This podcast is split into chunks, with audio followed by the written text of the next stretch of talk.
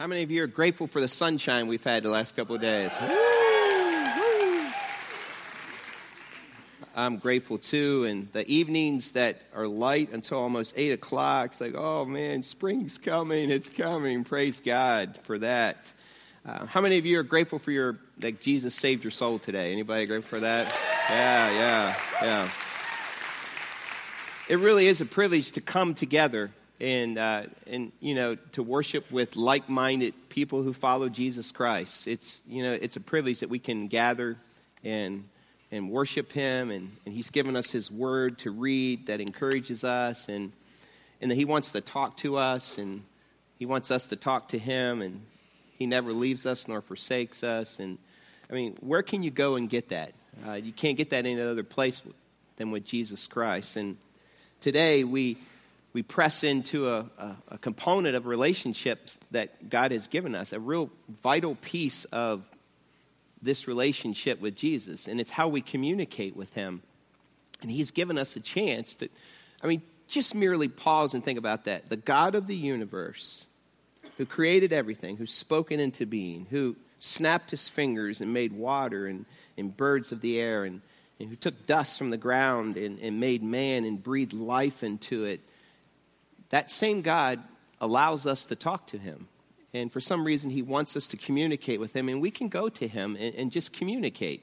Like anytime. Like it's not like you have to wait till you wake up in the morning. You can, you can wake up in the middle of the night and talk to him because he neither slumbers nor sleeps. And, and so sometimes I think we undervalue what prayer is. It's, it's how we talk to our Father. It's as me as a father, I love when my kids come to me and they want to talk to me. And I, I love when my, my children come to me and say, Dad, I need help with this. Can you help me? There, there's something about a man innate in him that likes to provide and protect and care for. And so when my children come, and, you know, I'll drive 100 miles, I'll drive across the United States if my kids are in need. And we have the same kind of God. And, and so I want you to really wrap your mind around that. There's nothing that you can ever want and need in this world that isn't a prayer away from asking God for help. So, prayer in my mind is more than the least we can do. Prayer is more than the least we can do. Let me try to help you understand it. How many times have you heard someone say, maybe you've said this, like someone's going through something, and so they, they, you hear about it, and you might say, well, the least I can do is pray for you. Like, the least I can do is pray for you. In some form or fashion, how many of you have heard that phrase or maybe uttered that phrase? Like, the least I can do for them is to pray for them. Where did that come from? Like, when did prayer become the least thing you could do? Like, how, how is that the least that you can do when, when you pray, you invite God into your quest, you invite God into your adventure, you invite God to stand between you and whatever that thing is, and for Him to fight for you. So, or for them. So, how is prayer the least when you invited the creator of the universe to look at your situation and to give his input, his power, his protection, his favor, his answer? How is that the least? You see, when we say that phrase, that prayer is the least we can do, we're saying that what we do is better than what Jesus can do. But we're prone to default because of our worldviews, and especially men. We're prone to fix it first on our own and then say, if I can't get it, I'll invite God into it. We need to, to retreat from that thinking, and, and, and whenever something's on our plate, anything and everything, go to God first. And when He steps into it, He empowers us in a way that we could never do on our own. Prayer is more than the least we can do. Sometimes just be reminded what prayer can do. Just take a snapshot of some of the things that prayer can do.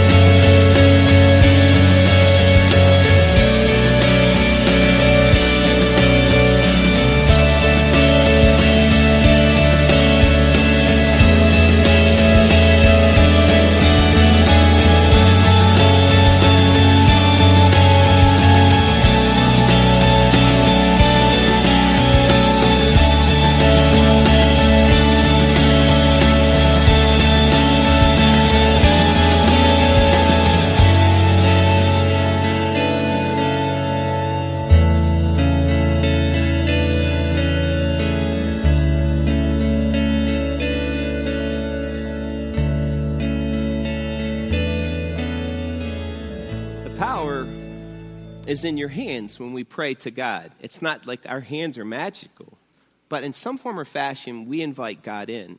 Have you ever been in a situation where you were the expert? Maybe you were invited to this and something goes down or something goes wrong, and maybe you've studied, that's your field of study, and you're standing in this circle of people and something goes wrong in that, in that circle. Maybe a machine breaks down, or maybe there's a question that needs to be answered, and you're familiar with that author, or you're familiar because that's been the journey that you've studied, or, or you're an accountant, you're good with numbers, and you're in this circle, and you're standing in the midst of this circle, and they're trying to figure it out. Like, and you're standing there thinking, I know the answer to that. Like, why don't you just ask me? And you watch people try to work that out. And, and, and, and so you're standing there, and, and part of you wants to say, hey, why don't you invite me in? Why don't you let me do that? I could really help you out. I'm the expert at doing this. Sometimes I wonder if, as God looks at our lives, as we're trying to down there figure out this complex situation, sometimes these simple situations, He's up there saying, Hey, you know, I'm pretty good at that. Like, I've been doing that since infinity and beyond. Like, I have a chance to, like, all you have to do is invite me in. I'm aware of things that you aren't aware of. I can give you input that you can't give input to. From time to time, it's fun for me when my family goes out to eat after the third service on Sunday. And so we visit a variety of restaurants. And, and I don't introduce myself as Pastor Jim for a variety of reasons. And, and so, it, just, I don't. I think Wayne knows why. But in any case, I like to set in the waiting areas and sit down and just engage people. And I'll sit down beside people, and you know, you, we know what church people look like. You know, we have that look sometimes. And, and so I'm sitting down, and I'll ask someone, "Hey, did you did you worship somewhere? Did you go to church today somewhere?" Yeah, we went to you know we went there, and I so ask them, "What was it like? What did you learn? What was it good?" And and so they'll ask me, like, "Where do you go to church?" And I say, I go that church just south of Goshen Middle School. You know, it's uh, it's uh, it's the Green Church there, and it's the Grace Community Church. And so they'll ask me, like, they'll ask me, uh, what was it like? And so I'll go and tell them what was like, and then I'll ask him, what have you heard about our church? It's always interesting to ask that question. And part of me wants to say, I, I could tell you a whole bunch about this church. In any case, I'm sitting there in conversations with people, and then I've often wondered if they see me again, like if they ever come and visit. like, why didn't I really ask you what you know about that? Sometimes I think God kind of looks at those scenarios and we have these, he's so familiar with it, he understands it, and he's saying, Why don't you ask me? Like, why don't you let me intervene? Like, I'm pretty good at holding the world together. I bet I could put your life back together too. I want to show you a, story today of a group of people who found themselves in a pretty desperate situation, who knew that prayer was more than the least they could do. Turn to the book of Acts, chapter 12. Acts, chapter 12, and if you need a Bible, uh, hold your hand up, or ushers will put one in your hand. But turn to Acts, chapter 12. And I'm going to show you a story of a group of people who understood that prayer is more than the least they could do. Turn to Acts chapter 12, and we're going to read verses 1 through 4. Stand with me when you find that, and we'll read it out loud together. And by the way, I read from the NIV. It's the new 2011 version. It's not the NIV 84. And so if you have a version that, that the words are different, you wonder where I'm reading from, it is the Bible and it is uh, the 2011 version. And the thing about this version is, is it's, a, it's an updated version, it's a good version. So if you're reading NIV and you're thinking, what's Jim reading from? I'm reading from the NIV, the 2011 version. Um, it's not the Apocrypha or the Pseudepigrapha, and some of you don't understand what I said. It is the Word of God. So um, that's why maybe some of your words are different. But let's read Acts chapter 12, verses 1 through 4. Ready, read. It was about this time that King Herod arrested some who belonged to the church, intending to persecute them. He had James, the brother of John, put to death with a sword. When he saw this met with approval amongst the Jews, he proceeded to seize Peter also. This happened during the festival of unleavened bread. After arresting him, he put him in the prison, handing him over to be guarded by the four squads of four soldiers each. Herod intended to bring him out for public trial after the Passover. You may have a seat. Prayer unlocks the power, but as you're taking a seat, I want you to focus in on a couple words that are repeated. Look at chapter 12 again and look at the verse 1. It says, It was about this time that King Herod arrested some who belonged to the what? Church. And what's the next word after church?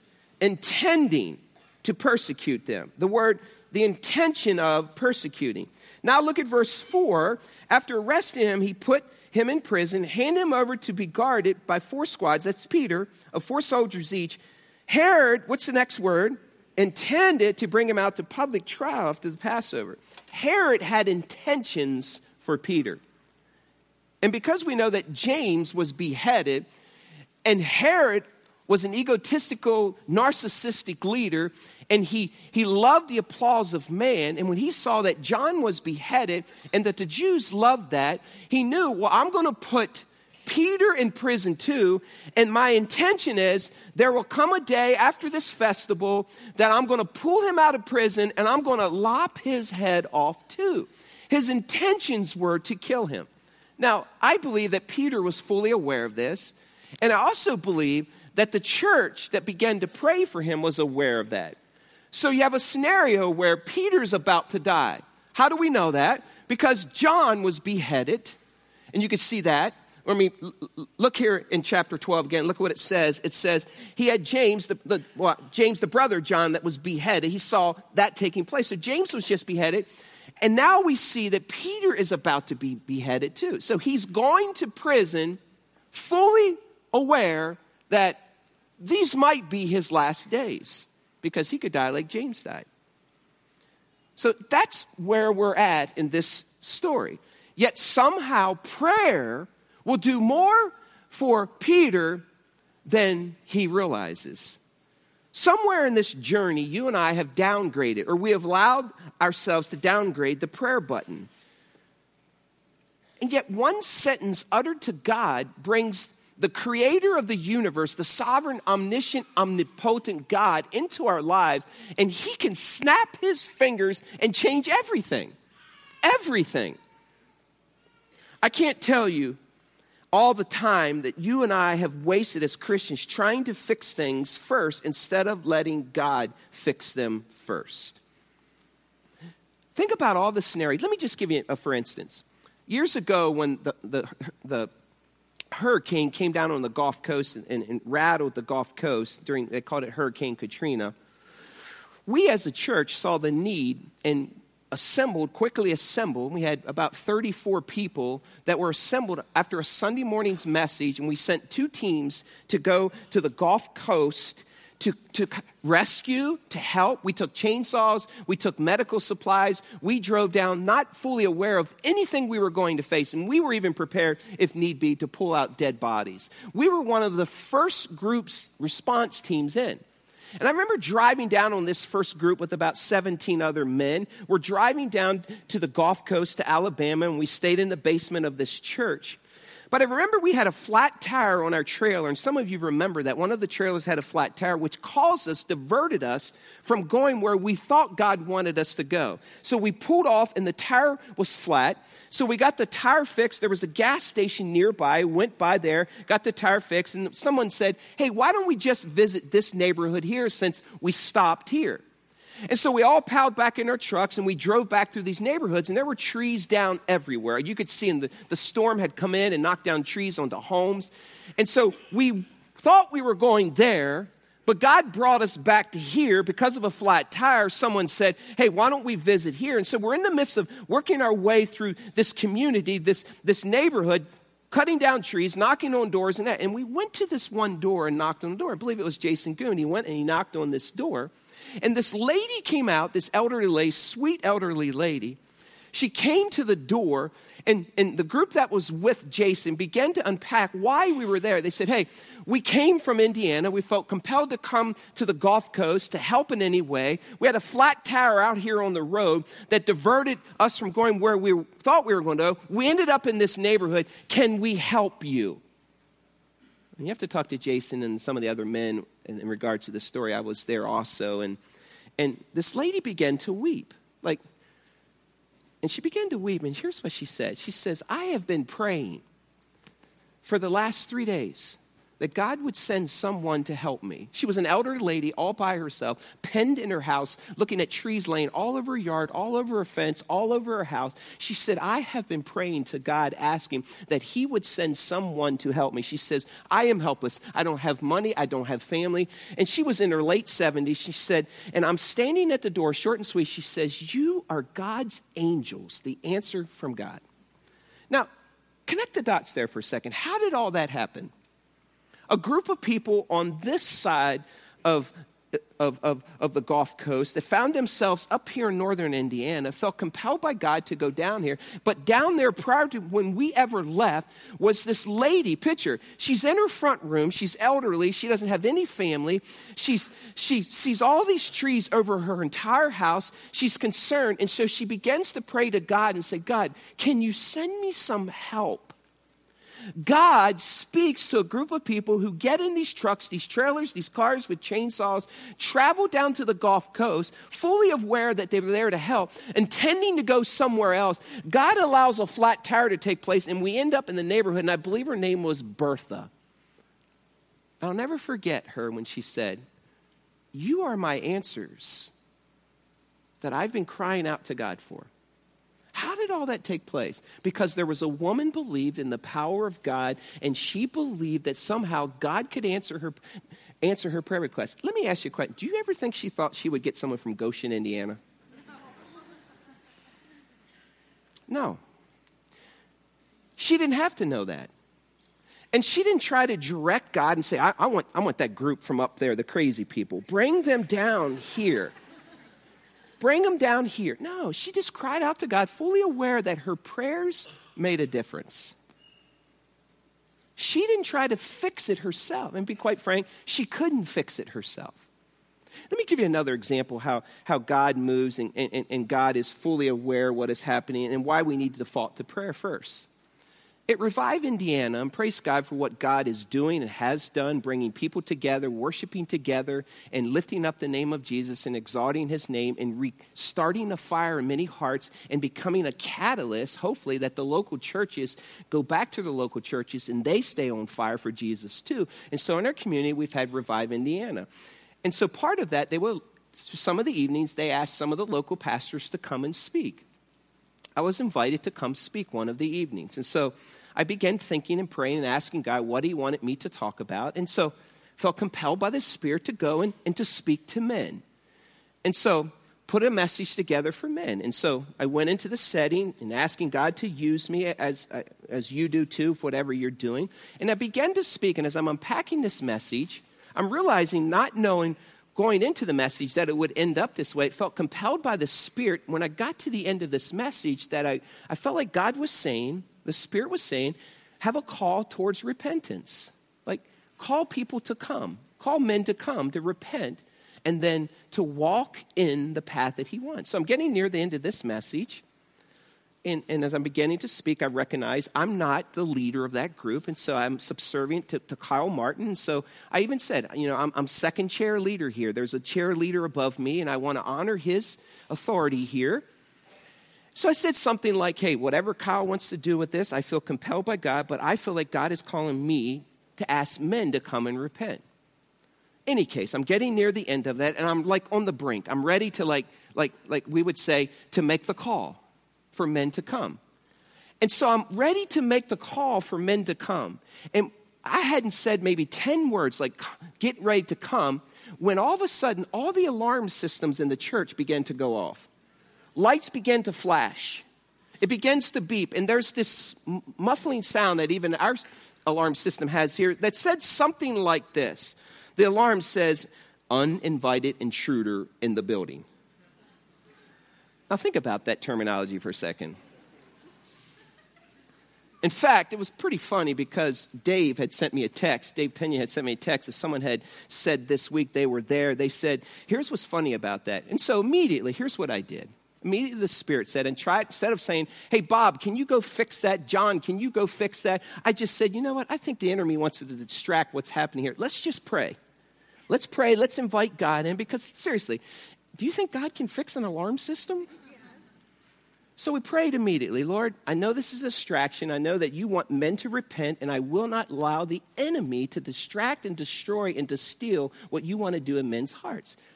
It got fixed. It doesn't matter how it got fixed. But the point is, I prayed about it and brought, invited God into that because that's a default system. It was funny, though, that week when um, Dave had sent me a text. He had run into someone at work or something, something along these lines. He said, even Satan himself tried to repent and get into the place, but couldn't. You understand what I mean by that. I'm not saying that, that, that we know that Satan can't because we see his destiny in the Bible that he will end up in the pit of hell.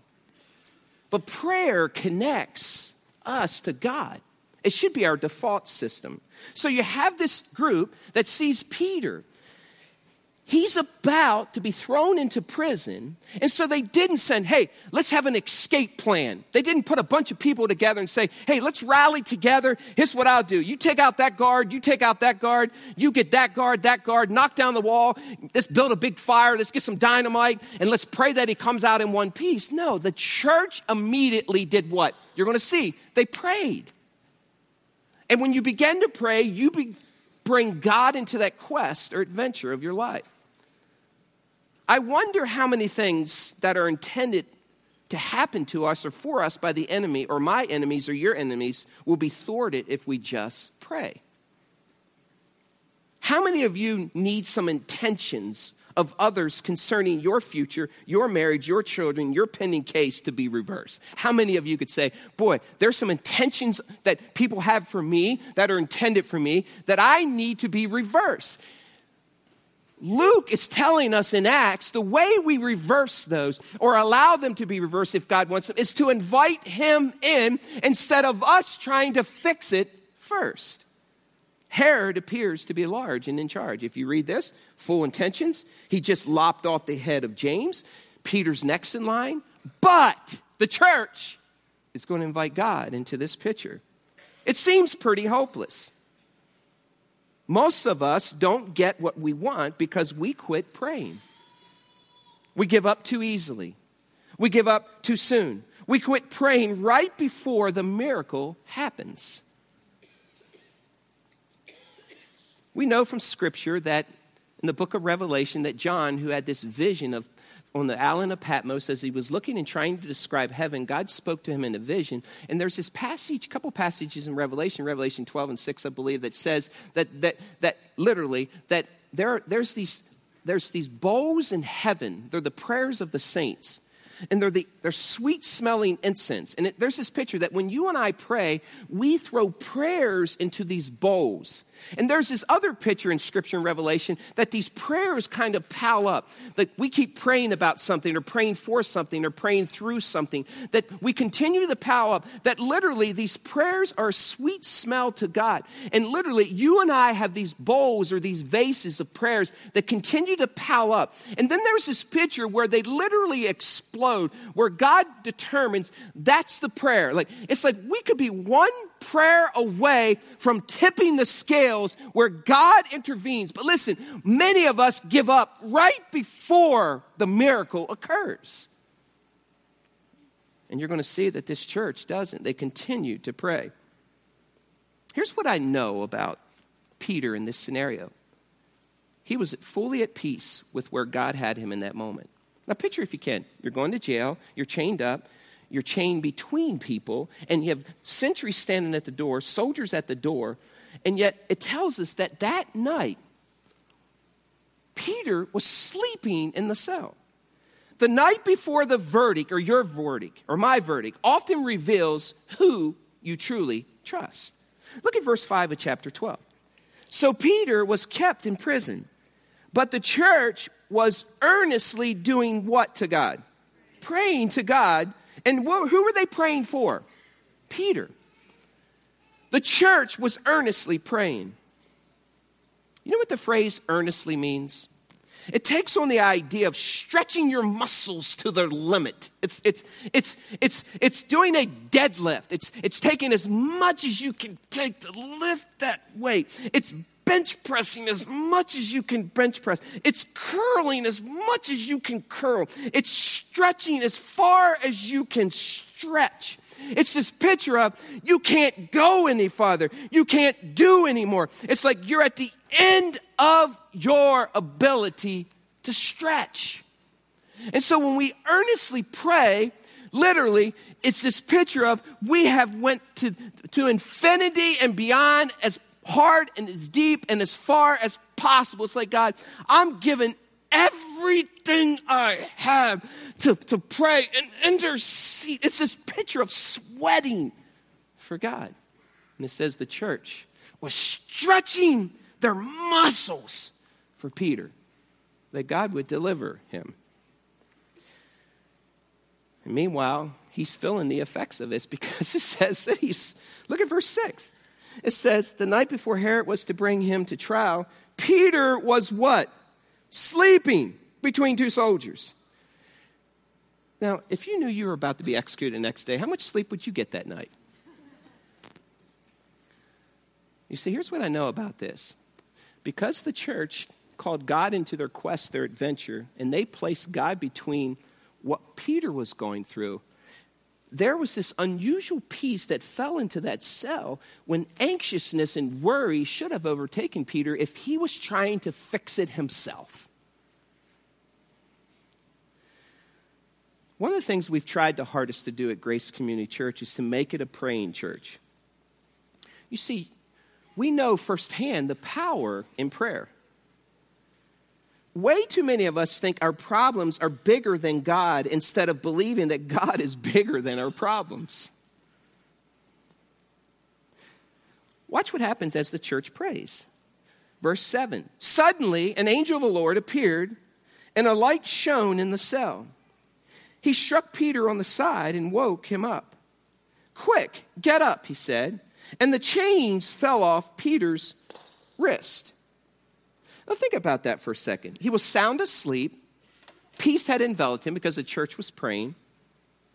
And the angel comes in and literally taps him, wakes him up, and the, the, chains fall from his waist. The night before the execution, he should have been pacing his cell, but he was sleeping. In other words, they told him, You have no reason to fear. I believe the majority of us miss out on the miraculous answers from God because we just don't believe it could happen. And we say things like this I'm not deserving of that. Listen, none of us are deserving of God's grace. But God gives it anyhow. It wouldn't be grace if we were deserving of it. I love this phrase because this is the church was praying. There's an Aramaic terminology or phrase for the word prayer here. It says the church was praying. If you look at it in the, the, Aramaic, it has this definition or this understanding that when we pray and you pray, we set a trap for some that. We set a trap on that. We set a trap against someone. So literally, when you and I pray, it has the idea we set a trap. Those that love Peter was setting a trap for Herod. So I just picture as Herod was about to move, there, you know, there would be this picture of this, this cage coming down and just stopping him, this, this barrier not allowing him to do what he needed to do. So when you and I pray, we set traps everywhere against our enemies and against Satan himself. And I often wonder what that looks like to set a trap. It means we now brought God into the picture and God said, uh uh, uh uh, no, no, no, uh uh, no, no, no, no, no. It's a picture when you pray you're setting traps everywhere. Like every place the enemy steps, snap, gotcha. Snap, gotcha. And so there's this picture, they're setting the trap. And in this case, they set the trap on the sentries and the soldiers so that the angels could come in. They didn't even know he was there. And Peter wakes up in the middle of the night, not fully aware of what is happening, but it says he followed them out of the jail. Sometimes I get giggly after I pray. And I think, oh boy, they have no idea what's going to happen to them. They have no idea. And sometimes it's like, I'm like this little kid just waiting on Christmas morning to watch how God's going to work this one out. Do you ever walk away from prayer that way? With this anticipation that, hey, I brought God into this. There have been times, you, you can ask Ann, that we sit and we just kind of laughed, like, I wonder how God's going to work that one out. I mean, He's done all these. What could He do with this? And so we're giggly about it because we invited God, and this church was praying. It says they were stretching their muscles, earnestly praying, setting trap after trap. I'm not sure where it all began, but we must remember that there are not any deadlines to our prayers that have been offered. Like sometimes we think, like, I prayed on Monday, nothing happened by Wednesday, I better, I, I, I, God's, God's done. It's like we like give God the work week. Like he only has from Monday to Friday to answer our prayers. And, and, and somehow, like, well, he takes the weekend off. I have to go back after on Monday. And so when it doesn't happen, there's this mindset of ours like, boy, that prayer must not have worked. And so many of us give up instead of praying through it. But there's no deadline to God's prayers or the effects or the impact of His prayers or your prayers. Like you've been praying about things for a long time. Listen to me. Those prayers don't disappear out, of, out in the Milky Way somewhere. They're not like floating around like they don't have a place to go to because the Bible says they fall before the throne of God and they pile up and, and He's not wasting your prayers and He will answer your prayers. It might not come in your time, but it'll come in His time. He does not have a deadline to your prayers. You see, we have an all knowing God who doesn't forget your prayers. And something that you prayed about years ago is still has the possibility of impacting your life. Each prayer is like a seed that gets planted in the ground. It disappears for a season, but it eventually bears fruit that blesses future generations. In fact, our prayers bear fruit forever. And you and I benefit from the prayers of many people. They just do. We, you know, I think about my, my mom's grandmother, who was a sweet lady. My mom tells me many stories about her, and, and she tells me about my grandma Orphy. I've never met her, but she tells me the story. She would sit in her rocking chair, and she was just about 100% Indian and she would sit in her rocking chair and she would rock. And mom would stay with her in the summer, and she would go to the summertime and she would talk about her grandmother. And she said, Man, Grandma Orphy, she prayed. She said, I would remember I'd go in the morning and she'd have her Bible open, and she said she'd be praying. And I would ask her, Grandma, what are you praying for? And she would often say, I'm praying for you, Beverly. I'm praying for you, and I'm praying for all the other yous after you. You know, when I hear that, like, I'm so grateful because my grandma Orphy, great grandma Orphy, who prayed before I was even born, is praying for the yous after Beverly, which means the yous that Ann and I have the yous of, and the yous after them too. And so the prayers of my grand, great grandmother are still impacting my life. It's not like they're dead, like they stop with Beverly. They just continue on and on and on and on and on and on and on. And there might be a day that they bear fruit in a way that you thought could never happen. We stand on the shoulders of all the saints of the past who have prayed for victory, who have prayed for healing, who have prayed for reconciliation, who have prayed for grace community. We sit here today because there was a faithful group in 1954 that said, Lord, I pray that you do a mighty work in Goshen. A hundred people gathered. We get the benefit from their prayers. Who's benefiting from your prayers?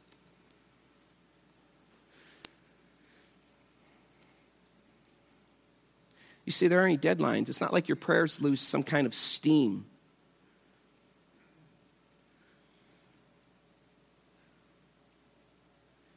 Let me give you an example. At the early days of grace, one of my favorite stories, in fact, we heard a similar story yesterday in our elder and pastor retreat, and it reminded me of the story when we began at Grace many years ago. Um, and, and some of you heard this, but it's worth repeating for some that haven't. It was the early days of grace, and God was moving us. We were in a transition, trying to find a way, if possible, and not that it always wasn't already happening, but somehow that God would allow us to enhance our worship so that He would get exalted more. It was happening already. I'm not saying that it wasn't, but we felt like God was transitioning us in a new, new way to worship Him. And so we felt compelled to make those decisions as a leadership team to move forward. And so we didn't have drums, we didn't have electric guitar player, we didn't have a bass guitar player, we didn't, we didn't have, we would say, um, those kind of musicians. We had great musicians, had a great piano player and a great organ player, but we felt like God was leading us to add, to enhance to that worship. And one of the ways we felt like God wanted us to do was to get a drummer. But listen, we didn't have we didn't have a drummer to get some drums. And so felt compelled by God, the best way to believe and step in faith that somehow that we believe this is the direction God wants us to do is, is for us to buy drums and then God would provide the drummer.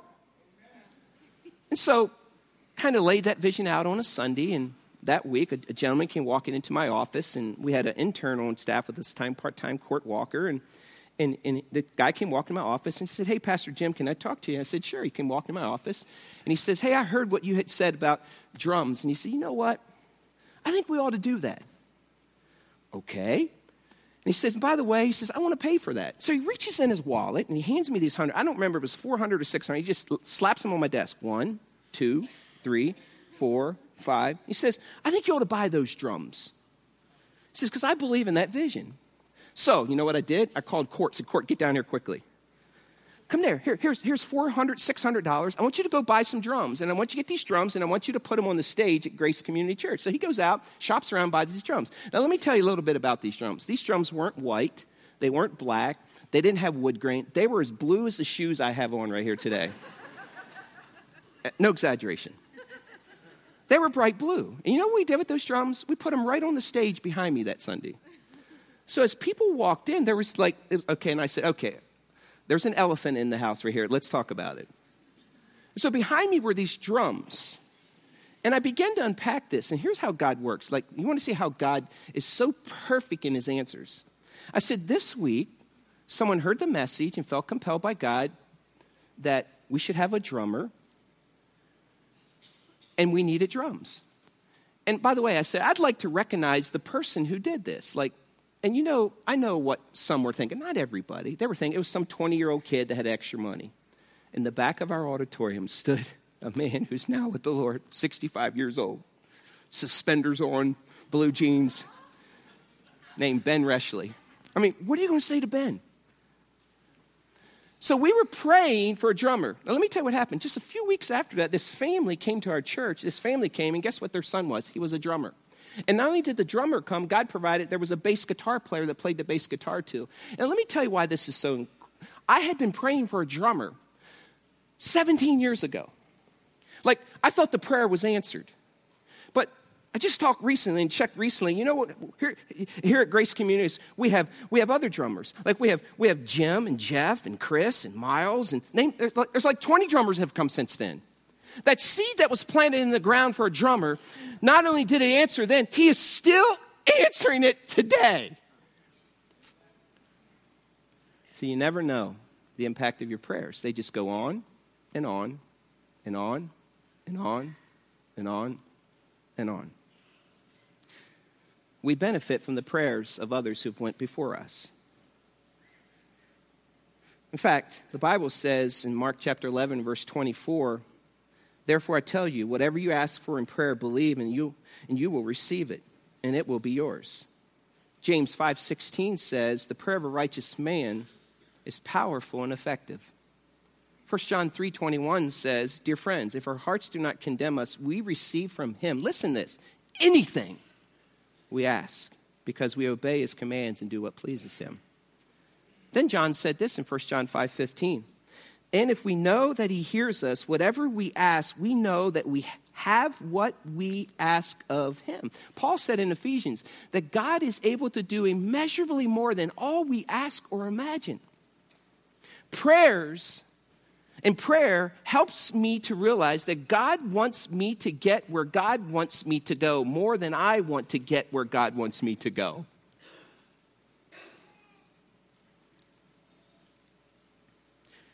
As we age, I don't know where it begins, and I'm praying, I've been praying, Lord, don't let me get into that, that track. Like, somewhere along this path as we age, somehow we begin to think that God's less interested in using us in a mighty way. Like, let me just, let me, very personal, like, like how prayers affect the generations. My mom is an intercessor. Like, that's how I remember my mom. Like, she's always praying. And I got to believe that that was passed down from her, from her grandma Orphy. Like, even now, my mom, I called her this week and I was in conversation with her, and, and she's, she has the early stages of Alzheimer's. So I talked to her. Let me, let me show you my mom's heart. There's a friend of hers that's dying of cancer. And my mom, She says, Jimmy, will you call her? Let me give you the phone number. Why don't you call Winnie? And I want you to pray with Winnie because Winnie needs to know that people are praying for her. I said, Okay, mom, give me your number. So she gives me the number. 20 seconds later, my mom says, Jimmy, would you pray for Winnie? Did you get the number? She needs prayer, Jimmy. I said, Yes, mom, I'll pray for her. Two minutes later in the conversation, my mom says again, Jimmy, would you pray for Winnie? Did I give you her number yet? In that conversation, my mom said that six times to me. Here's what I know. Before I left the conversation with my mom, my mom said this, and her mind's not completely there. She said, I want to let you know, Jimmy, I pray for you every day. Why do I tell you that? Because the prayers of a mom who has Alzheimer's, the reason she continues to pray and intercede is because that's been a pattern of her life for a very long time. My prayer is this that when we begin to lose our mental capacities, I pray for my kids when that happens to me. But in any case, that my default system is that I'm praying for them. That, that one day they call me up and, and I'm saying to them, hey, I prayed for you. You see, the prayers continue to pass on and on and on and on and impact us. This church was fully aware of the valuable commodity of prayer. We are left speechless when God answers. I mean, look what happens here next. Says in verse 8 Then the angel said to him, Put on your clothes and sandals, and Peter did so. Wrap your cloak around you and follow me. The angel told him. Peter followed him out of the prison, but he had no idea that what had what the angel was doing was really happening. He thought he was seeing a vision. They passed the first and second guards and came to the iron gate leading to the city. It opened for them by itself, trapped, look at that, and went through it. When they had walked the full length of the street, suddenly the angel left him. Then Peter came to himself and said, Now I know without a doubt that the Lord has sent his angels and rescued me from Herod's clutches and from everything the Jewish people were hoping would happen. Verse 12, when that had dawned on him, he went to the house of Mary, the mother of John, also called Mark, where people had gathered and were praying. Peter knocked at the outer entrance, and a servant by the name of Rhoda came to answer the door. When she recognized Peter's voice, she was so overjoyed, she ran back without opening it and exclaimed, Peter's at the door. And they, their response was what? You're out of your mind, girl. When she kept insisting that it was so, they said, It must be his angel. But Peter kept on knocking, and when they opened the door and saw him, they were astonished. Peter motioned with his hand for them to be quiet and described how the Lord had brought him out of prison.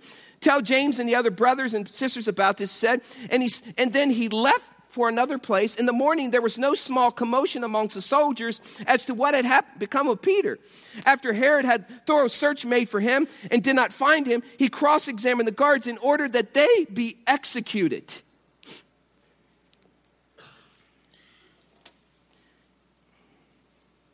You see, I believe this no matter what your age is, your best days are ahead of you. See, I really believe that from my heart. Like, I don't believe that somehow as we age and we get into our 50s and 60s and 70s and 80s, that God wants to use us less.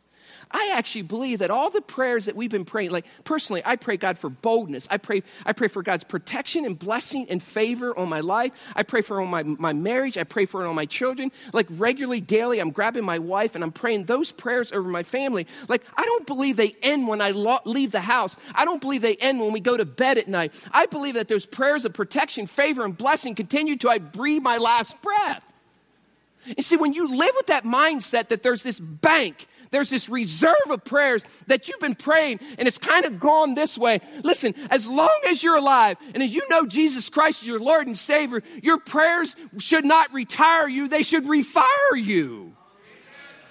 But somewhere along the line, we believe that somehow my best days were behind me. No, they're not. The Holy Spirit is alive and well in your life, and you have a storehouse, a wealth of prayers for 50, 60 years that some people don't have. It should be making a difference in your life.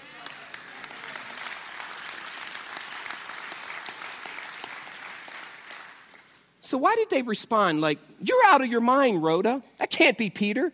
I've always been perplexed by this. Like, Lord, they didn't have faith when they prayed. So why did you answer their prayer, God? Like, like, why would you answer a prayer of a group of people when Pete came knocking at the door? They said, That can't be him, it must be his angel. Like, why did you answer that prayer, God? They didn't have faith. So I've always been perplexed by this, but it, I know why now. Because I believe when they were praying, they were praying fervently Lord, keep him safe, God. Give him a good night's rest. Let him have peace in the midst of the storm. God protect him. God cover him. And so they were stretching their muscles for peace. And you know what? He did sleep well that night. They were protecting for favor and protection. And you know what? They did bring protection. But I believe this that God can do more than we ask or imagine. I don't believe they ever asked for his release.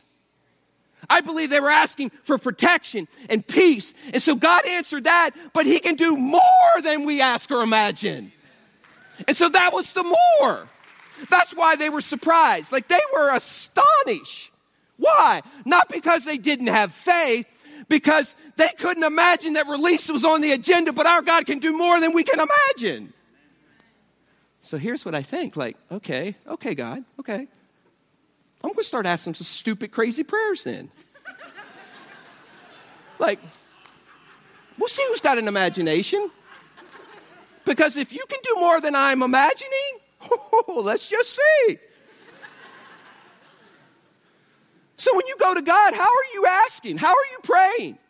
Are you praying with your finite mind of what you've already observed, what you've already seen, or are you praying for things that you've never seen before? And God can do more than the unseen stuff. Oh, come on, church, come on. You know what that means?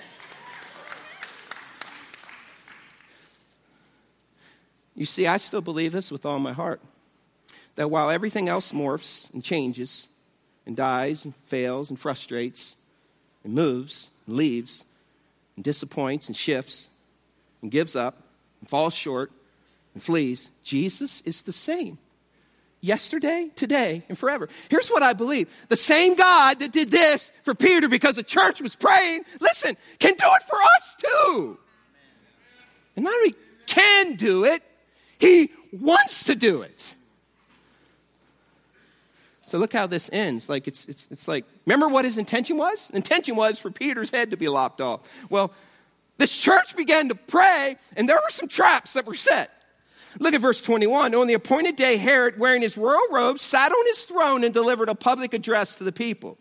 They shouted, this is the voice of a God, not of a man. They were exalting him, lifting up like, oh, we bow down to Herod. We bow down to Herod. He is invincible. Look at verse 23. What's the next word? Immediately. Because Herod did not give praise to who? God. An angel of the Lord struck him down and he was eaten by worms and died. now, you talk about reversal of intentions?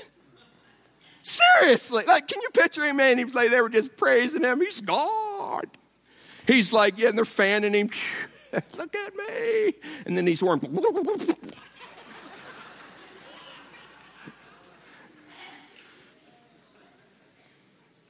and this happened. Why? Because someone believed that prayer is more than the least they could do. You see, it should be the first thing that we do. So I'm going to give you a chance today. Like, stupid, crazy prayers. Like, get out of your boxes. Like, quit it, okay? For once, just, just quit it. Let's make 2015 the year we get out of our boxes when we talk to God. Let's just, let's get out of them. Like, your little finite mind that's been praying, oh, Lord, please give me a, please, God, please, God, Please, God, give me that right there. Lord, please, God, if you could do that. And I'm thinking, if he could do that, like, seriously, think about what he can do when you pray. So I'm going to encourage you. We're going to close out our services, and I'm going to give you a chance to pray to an omnipotent, all powerful, omniscient God who can do far more than you ask or imagine. It's time we start praying to God like we fully believe and are aware that He is able to do more than we ask or imagine. So, I don't know what your posture is. Maybe it's on your knees. Maybe it's sitting where you're at. Maybe it's you're just laying prostrate on the floor, but you're, you're, you know what your situation is. So, as the music plays, I'm just going to ask you just go battle. Like, Come on, come on. Go, go, go, go battling with God. Invite Him into your quest. Intercede. Ask Him to intercede on behalf of you. Just, just pray those prayers out. Like, don't hold back. Pray outside of your box. Just, just pray.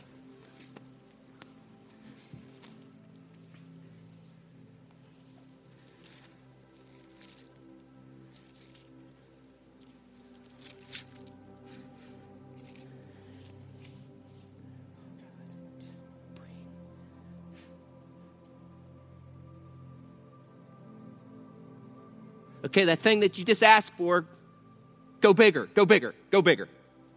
Like, imagine something that you, you haven't ever imagined. Like, don't box him in, go bigger, go bigger, go bigger, go bigger. Stupid, crazy, go, go.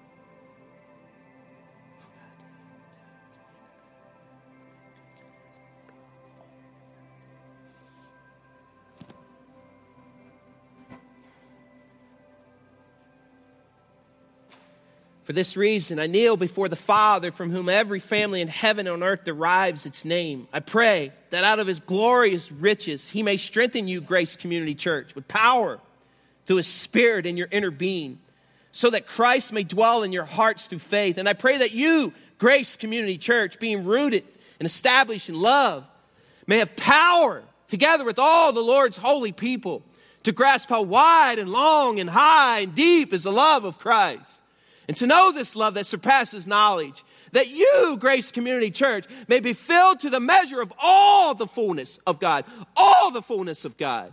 Now to Him who is able to do immeasurably more than all we ask or just imagine, according to His power that is at work within us. To Him be glory in the church and in Christ Jesus throughout all generations, forever and ever and ever and ever. Amen. God bless you. See you next week.